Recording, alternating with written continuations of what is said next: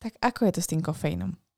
Táto epizóda bude 100% hlavne pre tie z vás, ktoré ste milovníkami kávy, ktoré si tú kávu veľmi radi vychutnáte a možno tá chuť prešla až do nejakej extrémnej potreby a možno tých dávok šálok denne je trošku viac, než by ste mali piť. Ale nemáte pocit, že to na vás vplýva, ale počuli ste, že by ste mali s tým kofeínom trošku si dávať pozor a mali by ste ho piť menej a a čo ak by to ublížilo a čo vaše hormonálne zdravie. Poďme sa teda pozrieť v dnešnej epizóde na to, čo teda robí káva s našim hormonálnym zdravím, konkrétne kofeín, pretože kofeín môžeme získať nielen z kávy, ale aj z iných zdrojov, ale poďme sa baviť o kofeíne a vplyve na naše hormonálne zdravie. Čo keby ženy vedeli, ako jesť, cvičiť a žiť súlade s ich ženským telom? Mali by zdravý cyklus, prestali sa báť a žiť v istote? Čo by boli potom schopné?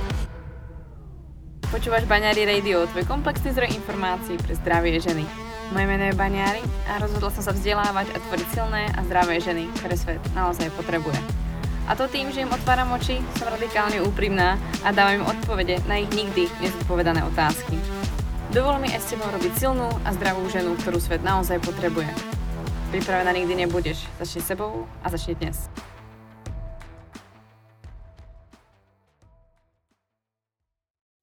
Hneď na začiatok vám prezradím to, že aktuálne nemáme dostatočné množstvo informácií z vedeckých štúdií, ako vplýva kofeín na naše menšturačné cykly, na naše hormonálne zdravie. Je urobených veľmi malinko množstvo štúdií a keď sa už niečo vôbec zisťovalo, tak tam bola len zistená korelácia, ale nie kauzalita. To znamená, že vidíme nejakú súvislosť, ale nie je to príčina. Takže jediné, čo sa vlastne ako keby v rámci štúdií uh, objavuje alebo zistuje, je, že trebárs uh, v jednej štúdii bolo, že ženy, ktoré majú krátke cykly, majú aj zároveň vysokú konzumáciu trebárs uh, kofeínových nápojov, ale pravím, nie je to príčina, že majú krátke cykly. Je to len čo si vlastne ako všimli z toho pozorovania. V ďalšej štúdii napríklad si všimli, že pokiaľ sa prijímala nejak stredné množstvo kofeínu z kávy, tak vlastne bola tam spojitosť s nízkymi hladinami estradiolu. Zase pokiaľ sa kofeín prijímal z, zo sladkých nápojov a z čajov, tak vlastne hladina estradiolu bola zásadne vyššia, ale je to len pozorovanie a je potrebné vlastne zistiť oveľa, oveľa viac k tomu. Takže ako som spomínala, naozaj je tu veľmi málo dat, nikto to poriadne neskúmal, už vôbec sa neskúmalo teda a ako to je s pitím kávy nalačno, a ako to vlastne je s, s pitím určitého množstva kávy a, vplyvom na naše hormonálne zmeny alebo celkovo na hladiny našich hormónov, či sa ovplyvňujú dĺžky cyklov alebo či sa ovplyvňuje nejakým spôsobom naša plodnosť. Naozaj štúdií s kofeínom a v rámci zdravia žien je fakt ako otrasne malé množstvo. Takže pokiaľ ste tu niekto na vysokej škole a hľadáte nejaký dobrý námet na prácu, tak kofeín je niečo, do čoho by ste určite mali ísť, pretože kofeínu, um, kofeín pije veľmi veľa, teda kávu pije veľmi veľa ľudí, alebo kofeínových nápojov pije veľmi veľa ľudí, žien ani nehovorím a myslím si, že čím staršie sme, tak vlastne toho stresu pribúda alebo únavy a siahame vlastne po kofeínovom nápoji. Takže uh, si myslím, že táto téma bude relevantná a pokiaľ sa tomu budete venovať, tak určite to bude veľmi zaujímavé skúmanie. Takže ľudia, ktorí sú vyložene evidence-based, alebo sú striktní v tom evidence-based, tak vlastne budú tvrdiť, že akékoľvek tvrdenia, že kofeín spôsobuje problémy s našimi menštruačnými cyklami sú jednoducho prehnané, nie sú ničím podložené a sú len vlastne ako keby dohadom toho, že kofeín sa nejakým spôsobom správa v našom tele alebo vplýva na ďalšie systémy, tým pádom ovplyvňujú ďalšie systémy v tele. Ale vlastne z tohto hľadiska ako evidence-based nemáme zatiaľ žiadne podklady. Takže to len na začiatok, ale je vám asi jasné, že pokiaľ som vám vo štvrtej minúte povedala tieto informácie, zvyšok epizódy bude asi o niečom inom. A to je práve to, čo viem z mojej vlastnej praxe, čo som si všimla, čo som si vypozorovala. A je už vlastne na vás, či si to zoberiete k srdcu alebo nie, ale sú to informácie, ktoré sú z iného súdka, ale nemajú štempel na PubMede. Ale ako ma dobre poznáte, rada kombinujem veci práve z vedeckých štúdí a zároveň z praxe a skúseností aj iných odborníkov. A rozhodne nie som ten typ človeka, ktorý bude čakať, až kým vyjde vedecká štúdia na to, na čo sme si vytvorili mnoho pozorovaní, alebo všimli sme si, že sa to naozaj deje. A, a budem čakať 5 až 10 rokov na to, až mi niekto povie na PubMede alebo Science Directe a zistili sme, že sa deje toto, to a že nám to škodí tak a tak. A teraz tam proste budete po 10 rokoch sedieť a poviete si, hej, prečo som nedôverovala tým pozorovaniam a skúsenostiam, ktoré som mala, pretože nejde o to vlastne striktne niekomu niečo kázať, ide o to informovať a zdieľať to, čo vlastne viete od ďalších zdrojov. A nestrácať možno čas práve tým, až kým vidí nejaká štúdia, pretože vyloženie alebo vytvorenie nejakej štúdie, prejdenie tou štúdiou, ktorá vlastne musí prejsť na ľudských bytostiach a dostať ju vlastne na PubMed, ale dostať ju vôbec do článku, to je niekedy proces na 8 rokov. 10. A ono to môže fakt dlho trvať. Niektomu sa to môže podariť trošku rýchlejšie, kto má trošku v tom skills, ale naozaj to trvá nejakú dobu. A minimálne to, že tento rok by sa to zistilo, tak sa to najskôr dostane do článkov až budúci rok. Takže to je dôležité si uvedomiť, um, aké sú vlastne ako keby, aké to je za tou oponou toho vedeckého sveta. Takže sa na to pozrieme trošku aj inými očami. Poďme na to na začiatok je ale samozrejme ešte dobre si povedať, čo je vlastne kofeín. Kofeín je stimulant a samozrejme môže prichádzať v rôznych podobách kávy, môže byť v nejakom množstve v čokoláde, v čajoch, môže byť a treba v sladkých nápojoch, tzv. sode a tak ďalej, tak ďalej v ďalších prípade nejakých zdrojoch. A toto sú asi najčastejšie, prípadne v nejakých tých energetiakoch alebo v syntetickej forme, pokiaľ ho niekam pridáte navyše, že není tam v prirodzenej forme. No a spôsobuje, alebo teda respektíve správa sa tak, že na naše telo a pôsobí jednoduchým účinkom na to, že blokuje receptory pre adenozín, čo je neurotransmiter a tento neurotransmiter vlastne spôsobuje pocit únavy. Takže kofeín nás, nás spôsobuje tak, teda pôsobí tak, aby sa blokovala únava a mali sme pocit energie, čož to je ten dôvod vlastne, prečo po ňom siahate. No a to spôsobuje vlastne tým, že sa blokne ten adenosín a vlastne blokuje sa tá únava, to spôsobí, že sa zvýši krvný tlak a srdcová frekvencia, čiže zvýši sa vám tep ale taktiež sa vám aj zvýšia hladiny stresových hormónov. Proste je to reakcia nášho tela, ktorá je dosť, by som povedala, asi logická.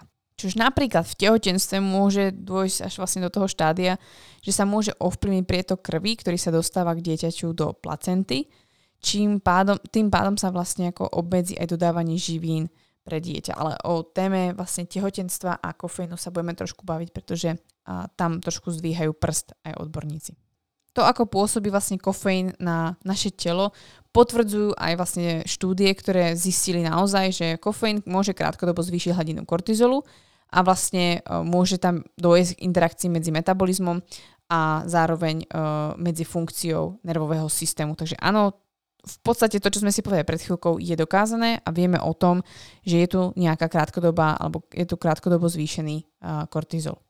Čo je dôležité spomenúť, že každý ale reagujeme na kofeín inak. To znamená, že inak budú reagovať, a to zistia aj v ďalších štúdiách, že inak reagujú ľudia na kofeín, pokiaľ už sú vystresovaní, inak reagujú na kofeín vlastne ľudia, ktorí pijú kofeínu naozaj veľké množstva, alebo sú už tak naň zvyknutí, že sa dosť adaptovali, takže hladina kortizolu tak nestúpa, alebo nie je tak zvýšená vlastne ako u ľudí, ktorí pijú kávu raz za čas, alebo sú možno na to citlivejší. No a taktiež e, samozrejme je dôležité spomenúť, že každý metabolizuje ko- e, kofeín inak. A buď sme akoby, v kategórii, ktorý je ako keby pomalý, metabolizujeme kofeín a sme zase v kategórii, kedy kofeín metabolizujeme oveľa rýchlejšie. To znamená, že vlastne v našom tele sa ten kofeín buď nachádza kratšie alebo dlhšie a má na nás samozrejme kratší alebo dlhší vplyv, keď to úplne zjednoduším. Kofeín najčastejšie teda konzumujeme vo forme kávy a v podstate asi o tej sa tu budeme dneska najčastejšie baviť. Každopádne nechcem sa dneska baviť o tom, aké benefity káva má. Nájdete to na proste každej stránke, všade možné, kde len dnes kliknete, pretože je veľký boom s tým, ako káva je prospešná pre naše telo. A začína sa úplne zahladzovať, že by vôbec mohla trošičku nejakým spôsobom škodiť a vyzdvihuje sa vlastne jej benefity a hovorí sa, aby sme upili neustále a vlastne aby sme sa nebali uh, k tej konzumácii, uh, nebali sa nejakého toho množstva. Čož za, za mňa vlastne taktiež nie je úplne správny prístup, pretože proste neexistuje nejaká super potravina alebo niečo, čo by ste mali konzumovať neustále, aby si telo na to neustále zvykalo. Ďalšia vec je, že uh, keď sa bavíme o káve, čo je dôležité spomenúť, je samozrejme zdroj a ka- kvalita tej kávy. A zdroj myslím tým, že je rozhodne rozdiel, pokiaľ pijete vlastne kávu z odrody Robusta alebo z odrody Arabiky, pretože vlastne obsah kofeínu v týchto dvoch odrodách je zásadne odlišný a Robusta má oveľa viac kofeínu. Ďalšia, ďalší faktor, ktorý tu je, je spracovanie týchto káv. To znamená, najčastejšie, čo sa vlastne deje, je, že Robusta je vlastne asi najrozšírenejšia a pokiaľ tu mám, sorry, asi nejakých tých uh, coffee lovers a proste nejakých barmanov alebo baristov teda a ste v tom ako varený pečený, tak pokiaľ sa tu pomýlim, tak sa ospravedlňujem, ale snažím sa dať tu najjednoduchšie dohromady. a to vlastne, že tá robusta býva častokrát najviac spracovaná, je veľmi jednoduchá na uh, pestovanie, aj cenovo dostupnejšia, ľuďom chutí, a vlastne čo sa robí je vo, v takých tých komerčných priestoroch alebo kaviarniach, tak vlastne pri pražení sa pridáva treba melasa alebo cukor alebo nejaká proste niečo, aby tam bol nejaký slad, aby vlastne káva viac chutila. Extrémne sa prepráža a ďalšia vec je, že uh, býva často, a jedno, či to je treba z robusta alebo arabika, na čo sa nedáva pozor je, že častokrát vlastne tie zrnka už sú uh, v kontakte s plesňou, takže môžu byť uh, z nekvalitného zdroja. Takže pri pití kávy uh, sa otvára vlastne ďalšia téma a to je, ako kvalitnú kávu máte, pretože, alebo z akého zdroja tú kávu máte. Pretože pokiaľ pijete kávu, ktorá je uh, z klasického automatu alebo chodíte do uh, klasických kaviaren, ktorý, ktoré proste uh, majú väčšinou napraženú iba robustu a nie úplne dobrej kvalite, sú to vlastne také tie najčastejšie ako keby reťazce a uh, a chutí vám prípadne tento typ kávy oka, ale uh, je dôležité si povedať, že veľmi často robusta nebýva veľmi dobrej kvalite, veľ, nie je vhodne spracovaná, takže uh, i v rámci uh, ľudí, ktorí majú radi kávu v rámci, teda v rámci tej odrody robusty, tak určite mi fajn šmekery povedia, že je rozdiel piť kávu, ktorú si donesiete z Talianska od nejakého farmára alebo od niekoho, kto si ju praží nejak lokálnejšie, než keď si ju proste kúpite iba v obchode. Takže len ako sa nad tým zamyslíte, je to masová, masové spracovávanie kávy, zrno, ktoré proste prechádzajú nejakým transportom, prechádzajú z nejakých veľkých polí, nejak sa musí ošetrovať, aby vlastne boli vo vysokej kvalite, respektíve teda o vysokom množstve. Takže čím sa posriekujú, v akej pôde sú, za akých podmienok vlastne tá káva je a, pestovaná a tak ďalej a tak ďalej. To je naozaj na samostatnú tému a tam nechcem zachádzať.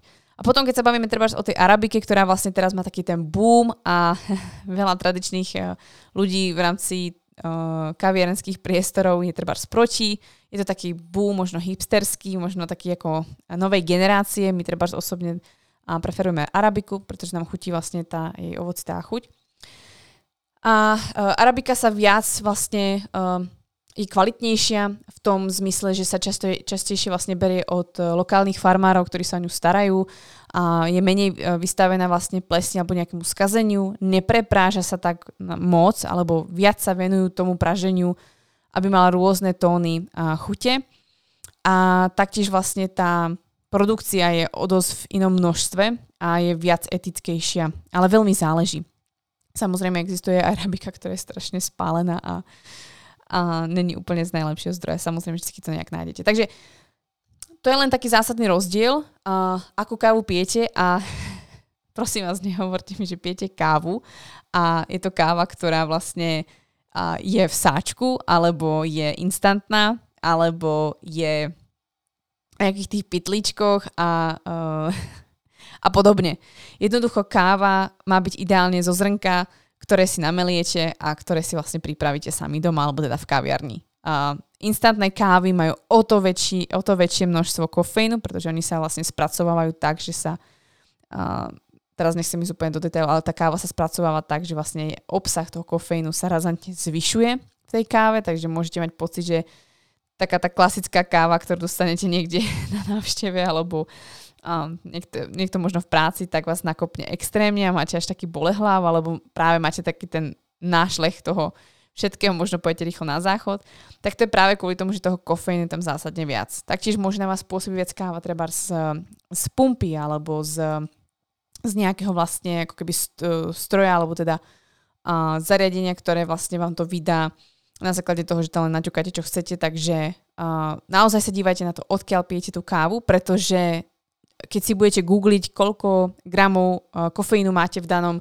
nápoji, nebude to relevantné vždycky, pretože kofeín v strojoch alebo v automatoch, v klasických káverniach alebo keď budete piť robustu, bude razantne vyšší a hlavne tá, ktorá káva je v instantnej forme, má razantne viac um, kofeínu. Ďalšia vec je kvalita. Či pijete proste treba z tej plesne, či pijete vlastne ako nejaké zrnká, ktoré boli poškodené. A to si myslím, že by vám niekto o tom vedel povedať ešte viac, aké nekvalitné, ako nekvalitnú kávu pije strašne veľa ľudí. Takže to je jedna vec. Potom je tá, tá druhá vec, že uh, je ťažko sa vlastne baviť o téme kofeínu v rámci témy kávy a nášho pôsobenia na telo, pretože pokiaľ by sme všetci pili kávu, ktorá je z toho zdroja, odkiaľ by malo byť a v tej forme, ktorá by mala byť a je kvalitne spracovaná, tak potom je podľa mňa relevantné sa baviť o tom, či tam je nejaký vplyv. Pretože pokiaľ pijeme kávu, ktorá by kávu nemala byť, ale je to nejaký kávovínový nápoj alebo kofeínový nápoj, ktorý vlastne s kávou už skoro nič nemá spoločné, ale je to vlastne instantná forma, tak je to veľmi ťažké. Takže prvú vec, ktorú ja môžem vlastne ako odporúčiť, čo by som zmenila, je, že pokiaľ chcete piť kávu, píte kvalitnú kávu. Pretože minimálne nechcete dostávať do svojho tela plesne a chcete dostávať kvalitnú kávu, nie niečo spracované a chcete mať trošku prehľad o tom, aký kofeín a, dodávate. Takže ak chcete mať benefity z kávy, ako sú antioxidanty alebo e, rôzne vlastne ďalšie benefity, ktoré káva môže prinášať, to sú hlavne tie asi antioxidanty, tak si zožente kvalitnú kávu. Naučte sa piť kvalitnú kávu. Pretože to je základ. Za mňa vlastne čo už, keď je problém, je, že ľudia pijú nekvalitnú kávu. Ale dostaňme sa z tento témy ďalej, pretože tu by som dokázala byť naozaj dlho, pretože to je ako pain in my ass. Tak a na chvíľku si odskočíme, pretože keď sa už dneska bavíme o tom kofeíne, o únave a celkovo našom zdraví, určite by si mala vedieť o tom, že na našom e-shope Baňary Store pristal práve nový produkt, Reborn, náš červený 6-ročný korejský ženšeň, ktorý má úplne absolútne neskutočnú kvalitu a, a máme z neho veľkú radosť, pretože ženšeň, hlavne ten korejský, je ten najkvalitnejší, ktorý môžete si zadovážiť a má najväčšie množstvo saponínov, čo sú látky, ktoré majú množstvo benefitov na naše telo. Prečo vlastne by som ženšeň zaradila do, našej, do nášho produktu a prečo vôbec som ho chcela mať ako vlastný produkt, je práve preto, že ženšeň pomáha proti únave, takže zvyšuje energiu, pomáha, aby sme sa necítili vyčerpané, takže nám naberá oveľa viac energie, a taktiež nám pomáha so stabilnou hladinou cukru v krvi, čo napríklad môžete riešiť výženy z PCOS alebo treba s predmenštruáciou, kedy dobre viete, že tá hladina cukru v krvi môže trošku sa uh, hrať s nami. Taktiež je to veľmi účinný antioxidant, takže veľmi pomáha našemu telu práve uh, z, z, v rámci zdravotného hľadiska posiluje našu imunitu, odburáva stres a únavu, taktiež nám zlepšuje krvný obeh, čo určite chceme a taktiež vlastne pomáha napríklad na zvyšovanie libida.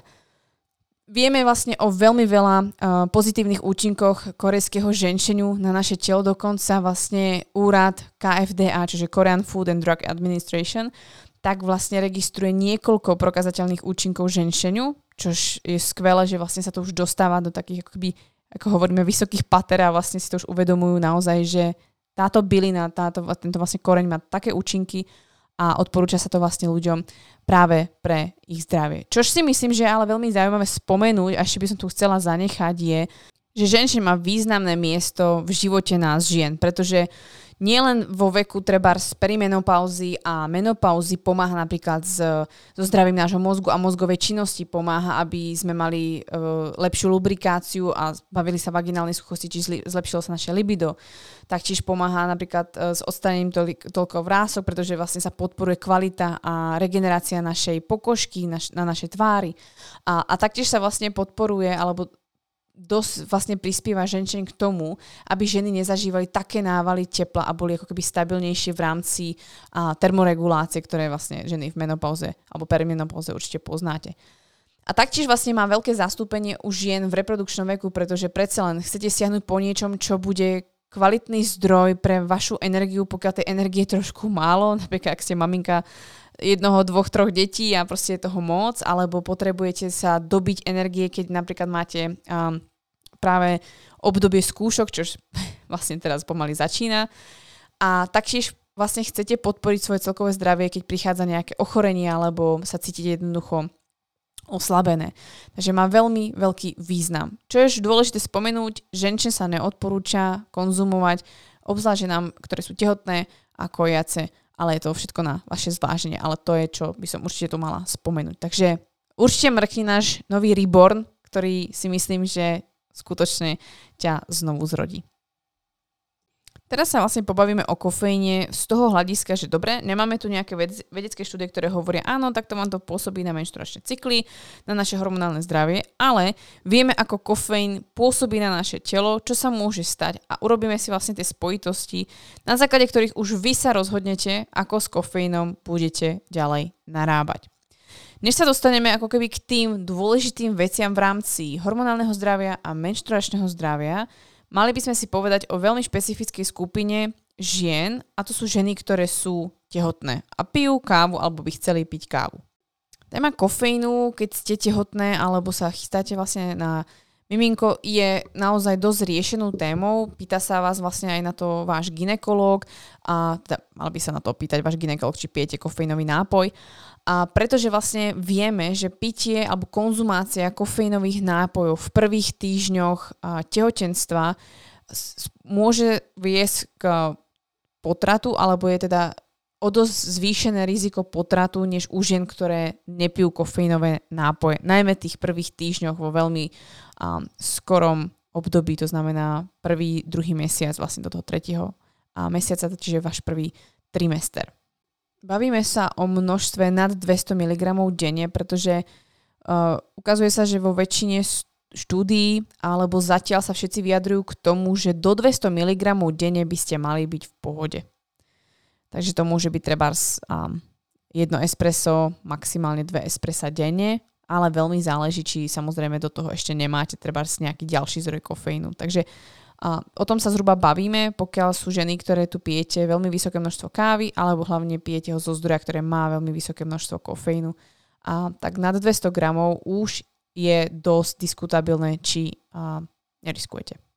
Postupne sa vlastne veda prikláňa k tomu, že možno nebude úplne najlepší nápad vôbec konzumovať nejaký kofeín, a vlastne tvoria sa nové štúdie na správanie detí a celkovo zmenu funkcie mozgu alebo a vývoj mozgu a poruchy správania a tak ďalej, tak ďalej. Ale je to stále dosť v plienkach a uh, nie je jasne dané, aké množstvo je teda to kritické. Samozrejme, uh, začínajú sa vlastne postupne prikláňať k tomu, že Veľmi dobre zvážte, či musíte tú kávu piť stále, či to nejde, alebo teda uh, zdroje vlastne kofeínu, či to nejde obmedziť. A myslím si, že keď sa všeobecne tak vlastne ako zhodnotí, a pokiaľ máte nejaké zdroje kofeínu, tak by to bolo fajn, že čo maximálne z nejakej čokiny, alebo práve z tej kávy v nejakom regulovateľnom množstve, ale určite treba klasické vlastne sladené nápoje, alebo vlastne rôzne tie sody určite nie sú dobrý nápad, nielen v rámci ako keby témy kofeínu, ale aj celkovo vlastne zdravia uh, vašeho tela. Ale čím to možno dobre uzavriem túto tému a to je fakt, ktorý si myslím, že veľmi veľa žien nevie a to je, že ani dieťa, ten plod, ktorý vlastne máte v brúšku, ani placenta nie sú schopné metabolizovať kofeín.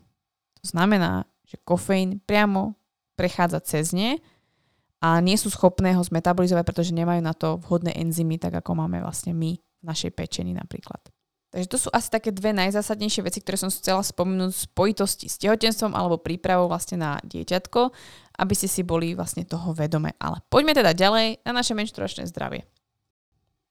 Vieme, že my ľudia všeobecne, teraz odhľadáme trošku od tých menštruačných záležitostí a ženského zdravia a, alebo ženskej fyziológie, potrebujeme spať.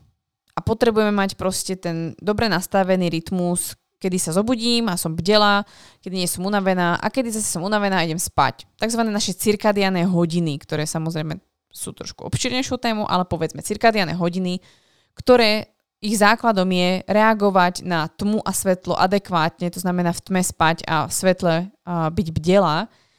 Tieto hodiny vlastne samozrejme môžeme narušiť rôznym spôsobom, od toho, že nemáme nejaké dobré spánkové návyky, nevhodnú hygienu pred uh, spánkom, moc svetla, alebo naopak spíme cez deň a tak ďalej, tak ďalej, narušené treba s nočnými smenami.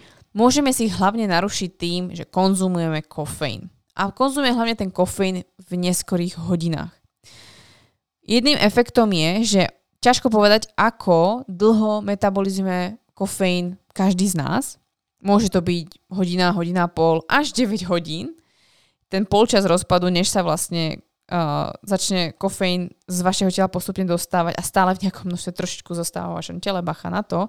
Teraz si predstavte, že kávu pijete treba zo štvrtej, alebo pijete kávu treba um, v nejakej 5. hodine alebo pred spánkom. A dobre nemetabolizujete kofeín.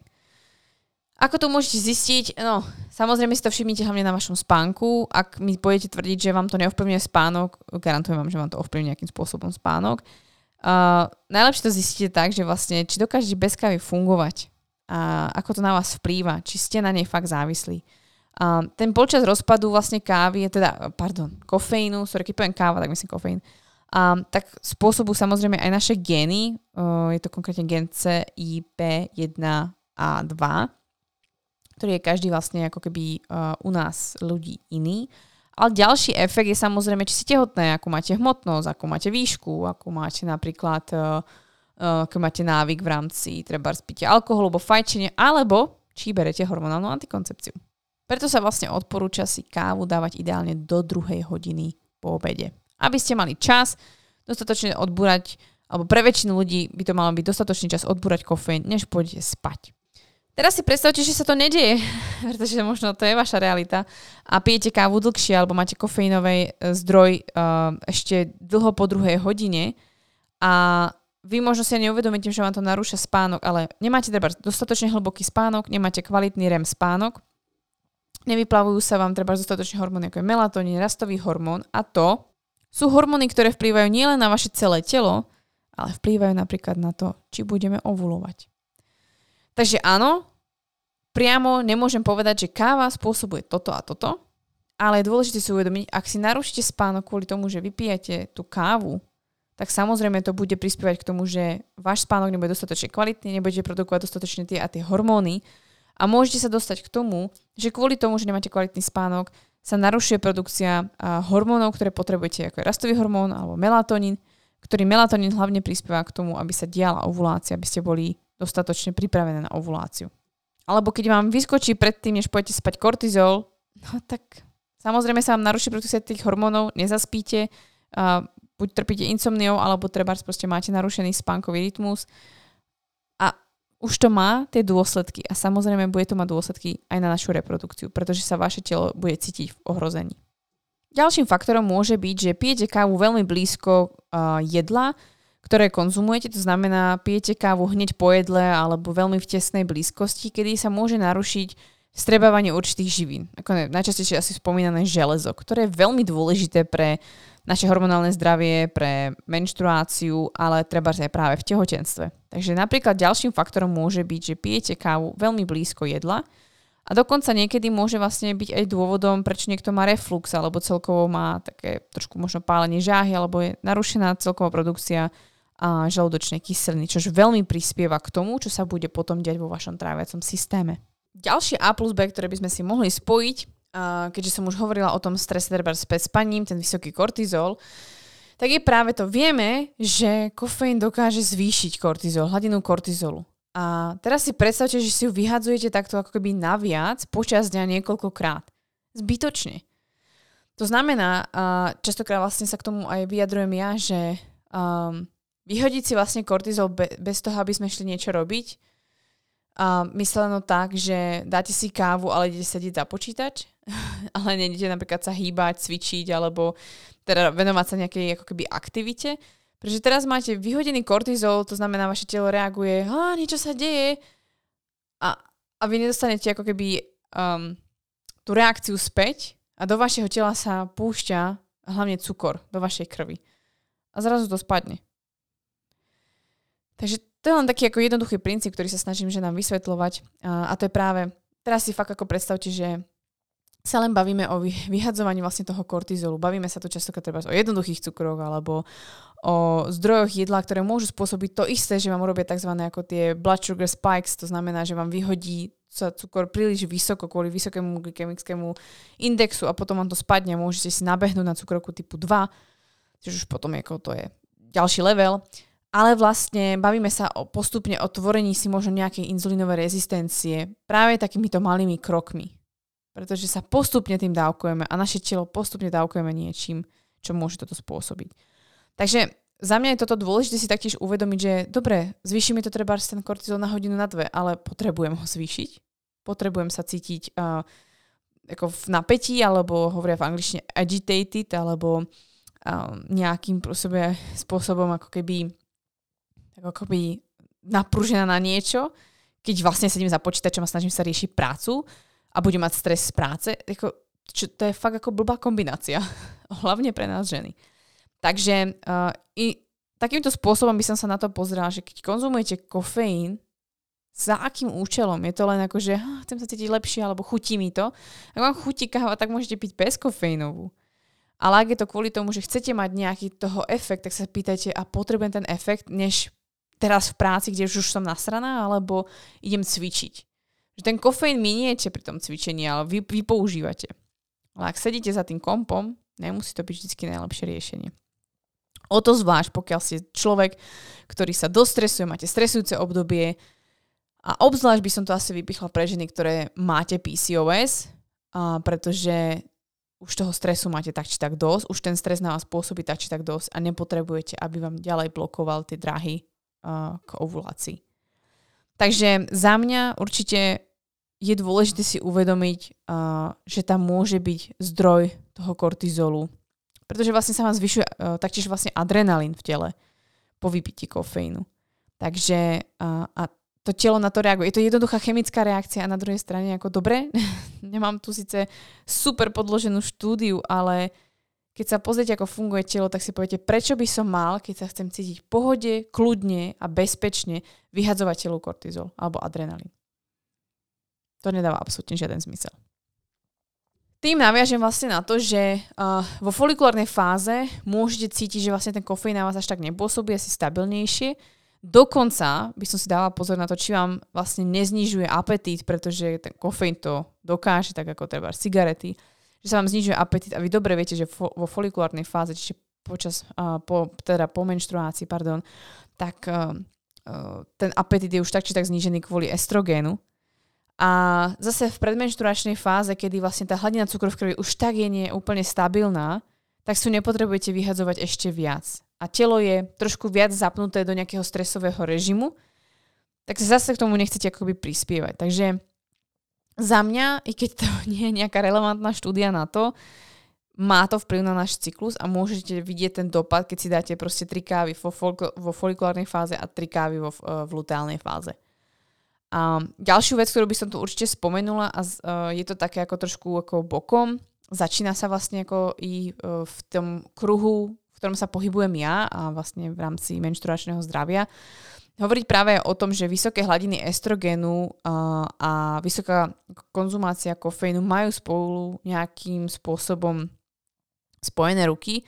A to aj kvôli tomu, že vlastne keď pijete kofeín, tak kofeín musí prejsť metabolizmom vo vašom tele. To je hlavne cez, cez našu pečeň, cez naše játra.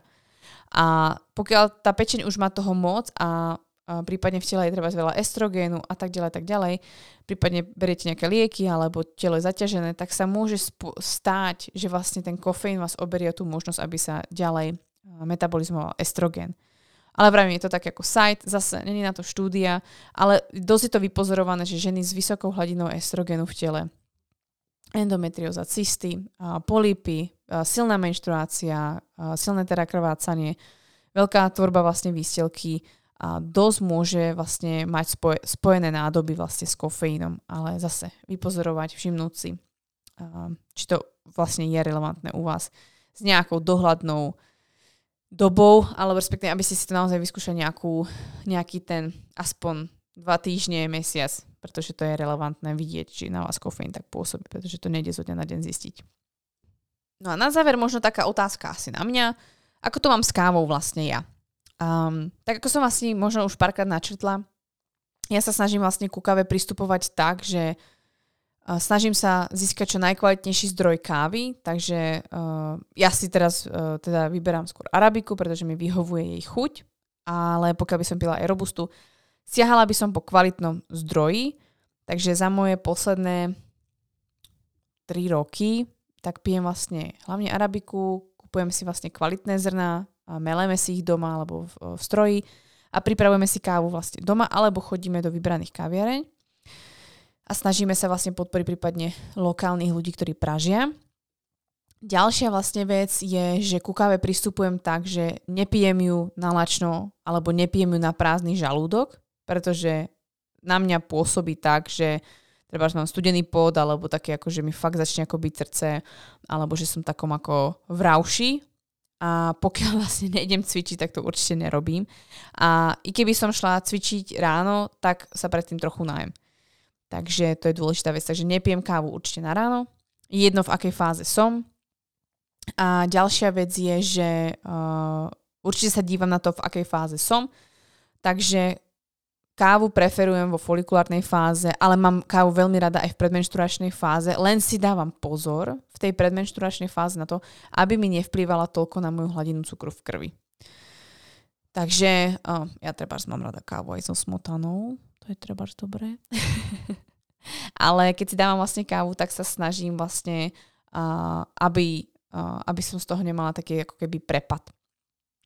Takže si všímam, ako sa mení moje telo, či som dostatočne vyspaná, aký mám deň, čo som jedla a tak.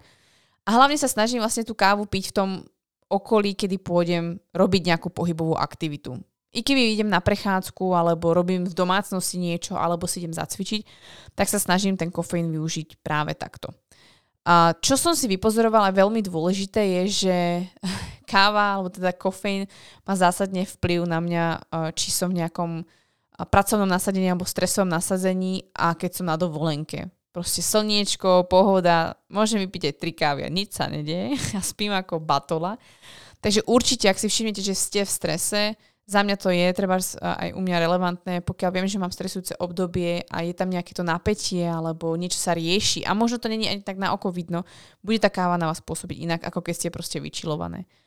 Takže to je moje nejaké asi základné pozorovanie, treba na mňa, ako, pôsobí, ako to pôsobí na mňa, alebo ako vlastne ku káve pristupujem ja. Ja mám kávu veľmi rada, chutí mi a uh, neobmedzujem sa na ňu uh, v rámci množstva, ale snažím sa pamätať si, OK, pokiaľ ju mám v nejakých neskorších časoch než do obeda, ovplyvní mi to noc, pôjdem neskôr spať, budem dovtedy cvičiť, uh, v akom som nastavení. Takže sa snažím vlastne ako vedome piť tú kávu a to ma bohate vlastne ako keby dostáva z toho, aby tá káva na mňa pôsobila. Samozrejme sú dní, kedy to proste uh, preženiem a si ju dám neskoro, pretože sa s niekým stretnem a som za to strašne rada, takže si tú kávu dám.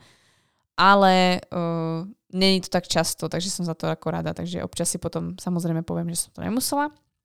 Ale už som sa dosť naučila vlastne aj na bezkofejnovú verziu v poslednej dobe a to si myslím, že je skvelá varianta a vôbec to nie je nič zlé. Takže Toľko ku káve a témy kávy, alebo kofeínu, pardon, na naše hormonálne zdravie, na naše menštruačné zdravie.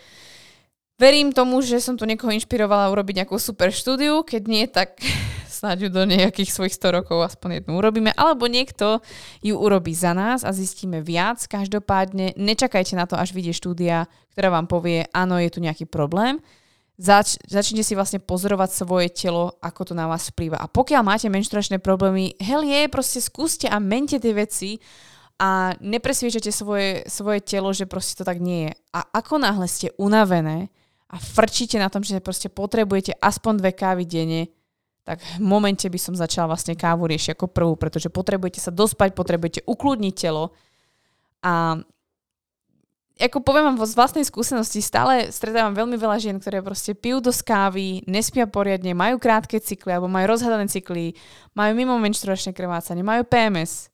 Ale nemám na to štúdiu. Ale to je pozorovanie, ktoré vidím, všímam si a je potrebné, aby ste si to všímali aj vlastne vy na, sami na sebe.